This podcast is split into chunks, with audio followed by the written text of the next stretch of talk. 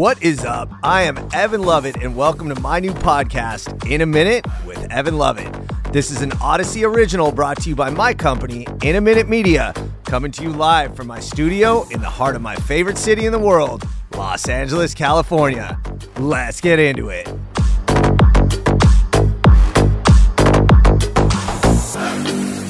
Yo, episode number 19 of In a Minute with Evan Lovett.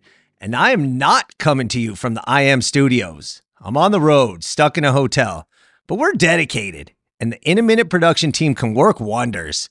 And on that note, we have a wonderful episode for you today. So I'm going to jump right into the rundown. It's going to be a little bit different of an episode, but it's dope. I'm going to do a deep dive into one of my favorite narratives of Los Angeles, a city where the American dream thrives. These are three stories, three inspirational stories of the American dream in Los Angeles. And this one's going to focus on three food related American dreams. The first, it's a place that has some of the best sweet and savory items in Los Angeles. And it's a place that almost didn't exist because when the founder started, what she was doing was illegal. She had to hide the baking and mixing equipment and barter her creations for food rations. This is truly an American dream story that you won't want to miss. The second is the first black owned hamburger chain, which was made even more significant since it started before the civil rights movement and it thrived. And it's still delicious and it's LA's own. Lastly, I'm going to get into a grocery store, which happens to be my favorite. I call it the theme park of grocery stores. It started as a tiny carniceria in the San Fernando Valley and has since grown into a regional empire. Let's get into it.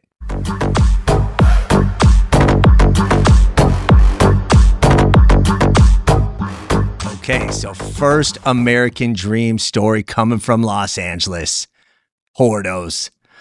Not only is Porto's the best Cuban bakery in Los Angeles, it's the top rated bakery overall in the United States. Now, that's according to Yelp and also according to the people who flock to any of their half dozen locations. And I know when you see those Porto's boxes at kids' birthday parties, offices, you get excited like I get excited. This place is legendary in Los Angeles. But what makes Porto so cool and worth celebrating is the story of Raul and Rosa Porto. Listen to this. Raul and Rosa Porto immigrated to Cuba. Well, they repatriated back to Cuba because they had moved to Spain, but they were originally from Cuba. So they went back to Cuba in the 1950s. And Raul found a job at a cigar distribution warehouse. And Rosa, who had a business degree, she was an office manager at that same cigar company. And life was good in their land of milk and honey. But when Fidel Castro rose to power in 1959, Raul lost his job and he was sent to a labor camp. Rosa also lost her job and she was left to fend for herself and her three children Betty, Raul Jr., and Margarita. So in 1960, the savvy businesswoman Rosa launched an underground baking operation in her house just to survive. Now, her mom was a legendary baker throughout Cuba. So her mom had these recipes that she had handed down. And using her mom's tried and true recipes and her trusty Sunbeam mixer, she made yellow sponge cakes soaked in simple syrup and rum and filled with custard. Man, that makes me hungry just thinking about that. And she also made meat pies, pastel de carne. And now, right away, this made her a hit in Cuba. And her clients would bring her the ingredients eggs, flour, sugar to make the cakes. And they paid her with government rations, pigs, chickens, rice, and beans.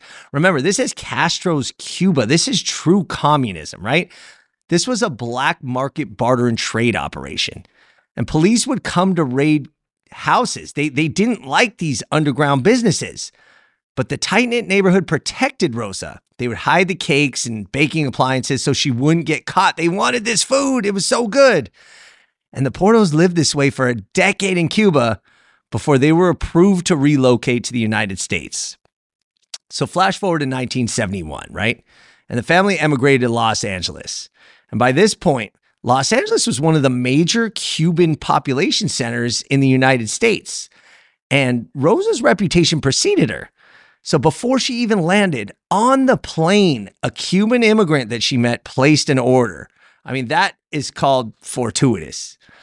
And for five years, she would run her business out of the family's small apartment near Sunset and Silver Lake, the, the intersection near Echo Park. She baked day and night. Betty, the daughter, said that she and her siblings would go to bed late because their beds were used as cooling racks. I mean, that's how much business they had, but also indicative of the tiny space that she was working with, right? So in 1976, Rosa secured a $5,000 loan and she opened her first brick and mortar spot. This was a 300 square foot shop at Silver Lake and Sunset. This was the first Portos. This is LA legend right here, right? We're talking almost 50 years ago, a 300 square foot shop. And by 1982, the store got big enough and popular enough that she was able to relocate to Glendale into a nice size spot that's still there to this day. And by then, Betty had graduated from college, and along with her brother, who was an economics major, they immersed themselves in the business. So Rosa and Raul had the, the talent and the recipes, but it was Betty and her brother and her siblings who decided to expand the business. And they took the advice of consultants and business professors, and they divided the restaurant into departments, hired managers, and they started controlling costs and labor. I mean, real business stuff, MBA stuff, right? And an inspector and a mystery shopper was brought on to make sure everything was regularly up to par, complied with all the health department codes, and managers were held up to, to standards to receive their bonuses. I mean, you go to Porto's to this day, and yes, those lines are long, and oh my God, Porto's, I don't want to wait in line, but it's a machine. It's like clockwork, right? So this started 40 plus years ago where Betty and her siblings were making sure Porto's runs smooth, well oiled machine, right? And now Porto's has a test kitchen and four chefs whose job it is to constantly dream up new pastries and savory treats. And now we're talking 2023. Portos has over 100 items on any given day, spanning multiple types of cuisines, right? The, the, the, evolution was the plan from the beginning. They didn't want to just serve Cuban stuff, even though that is their specialty and it is amazing. But they serve Mexican conchas, donuts, anything people in the neighborhoods wanted. And we know Los Angeles is so diverse, right? And you're talking Silver Lake, Echo Park in the 70s, 80s, 90s. I mean, this is real, like, you're getting an amalgamation of all the cultures, right? And moving to the Glendale area, they added danishes and muffins, and they would listen to feedback from their increasingly non Cuban clientele. And that's how they built the loyalty that endured throughout the decades, right? And I mean, you know Portos, you see Portos. my my mouth waters when I pass by a Portos, and the quality is amazing. The food is amazing, and you want to talk American Dream? Listen to this too. Portos now donates all their unsold pastries and breads to the Union Rescue Mission, to first responders, to troops, to needy families. And they say that family is at the heart of everything that they do. And the communities where the bakeries reside are extensions of their family. And now I was fortunate enough to meet with Betty Porto. I'm going to repost that episode of LA in a minute. Like one of my first opportunities, this is when I was about four months into doing LA in a minute. She granted me a sit down, and what an amazing woman. What a, this story is inspirational. This is the consummate American dream. And one thing Betty kept saying was, you know, Rosa, her mom, the, the founder of Portos, she may be gone, but her legacy will surely endure.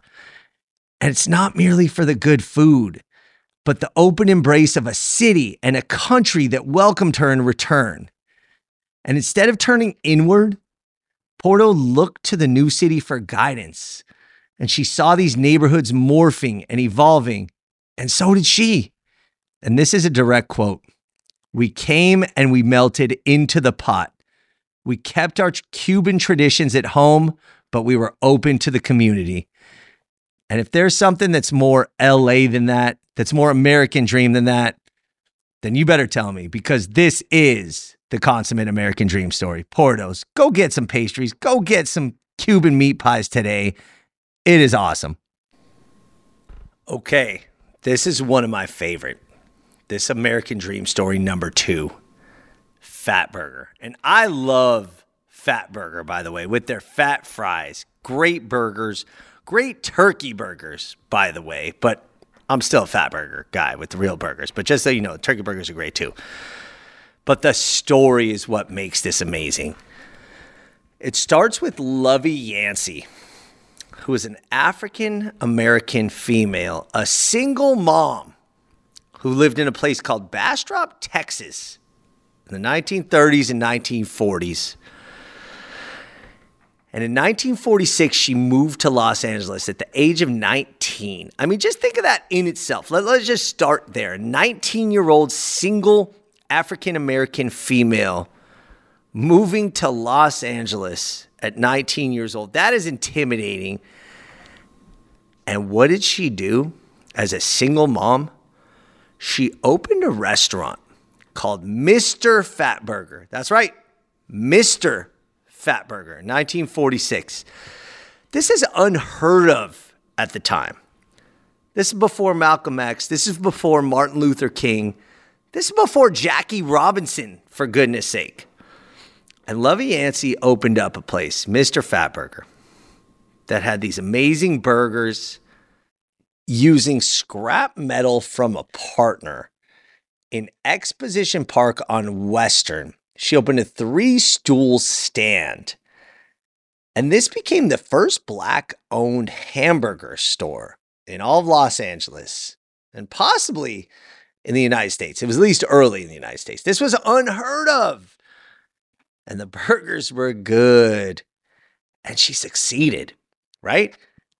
And within six years, by 1952, she already had three more locations. This is 1952, right? The civil rights movement was not in full swing. Los Angeles was racist. Everywhere was racist in the United States.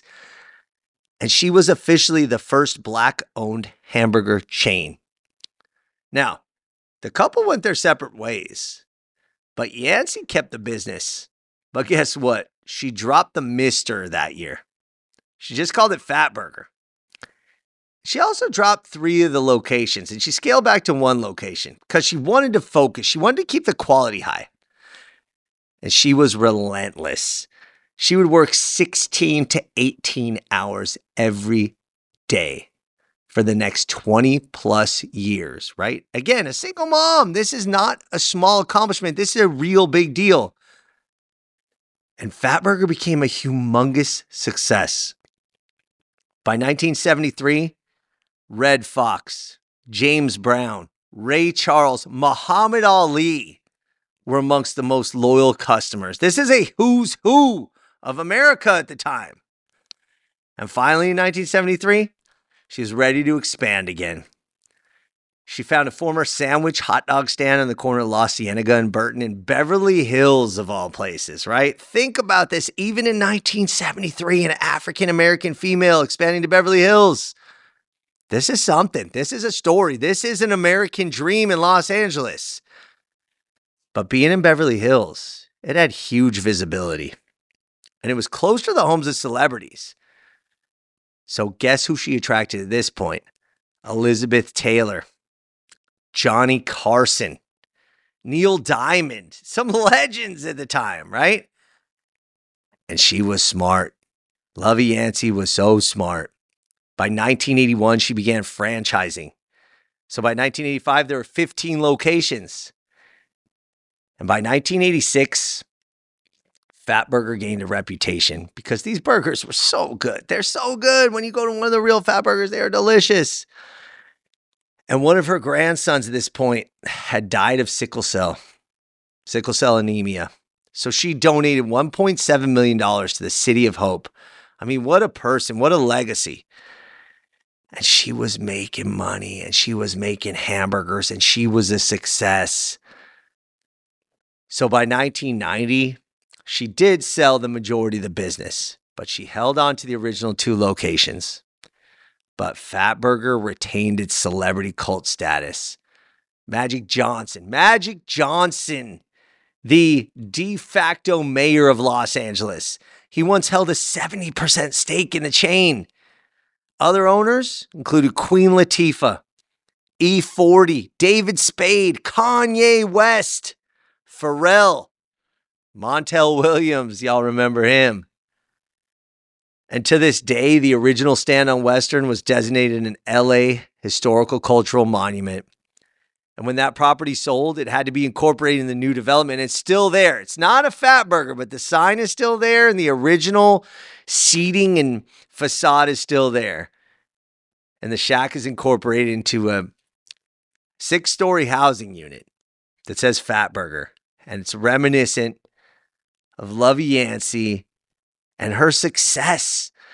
The success of a young single woman who moved at 19 years old and created something that means something in the city of Los Angeles and means something in the United States and the world. Their locations in Dubai, in Saudi Arabia, in the Philippines. Fat burgers are all around the world. And it all started with Lovey Yancey from Los Angeles. I mean, that is the American dream. Okay, time for American Dream story from Los Angeles. Number three. This is one of my favorites.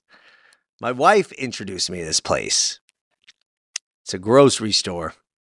It's called Vallarta, and it's a lot of fun. I call this this is a theme park. This is like the Disneyland of grocery stores. You go in there, the produce is stacked high. It's beautiful. It's colorful.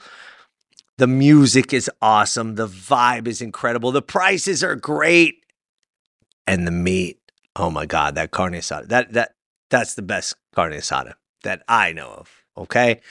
And I really enjoy Vallarta. And when I heard this story, had to include this. So check this out.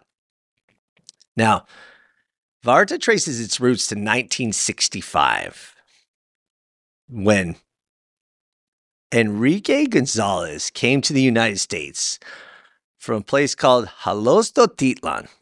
Now, Titlan is a town in Jalisco, Mexico. And Enrique and the Gonzalez family, they, they were raised on a, on a meager farm where subsistence farming was a normal way of life. But this instilled the work ethic that would fuel the family's success. And Enrique Gonzalez came to the United States for the first time in the mid 1960s, right? And he did so as a bracero. Bracero program was a guest worker program where Mexican citizens were allowed to come and work in the United States. And it, it, it was, uh, again, a guest worker program. My wife's grandfather was a bracero, right? And he started out in the fields harvesting asparagus and tomatoes right? So by 1974, he opened a bar called La Cabana with $2,000. And he'd saved that money from a 14 year stint at a place called Corky's in Van Nuys. And it's funny because Corky's is still there. It's not a restaurant anymore, but it's fenced off because they're trying to make it a historical monument because of the Googie architecture. But that's a whole different story, the Googie architecture. But he saved his money and he opened La Cabana. So after the, after he opened La Cabana, he opened a nightclub called Puerto Vallarta, which is where Vallarta got its name. But that club burned down. And Gonzalez, he decided to rent out this space instead of reopening the club. And he used that rent money to start a grocery store. Well, actually, he started carniceria. And he took the cue from the bar's name, from the club's name, when he opened Vallarta Market Carniceria in Van Nuys, 1984. Now, full disclosure, I was born in Van Nuys at a hospital called Valley Presbyterian in 1978. So I got Van Nuys in my heart, literally. And now that store, that Carniceria, was successful, right? This is the beginning of, you know, the Mexican population, the Latino population of Los Angeles, of the Valley specifically, really establishing itself. But there weren't many specialty markets, which is what Vallarta was. But they succeeded because for that reason.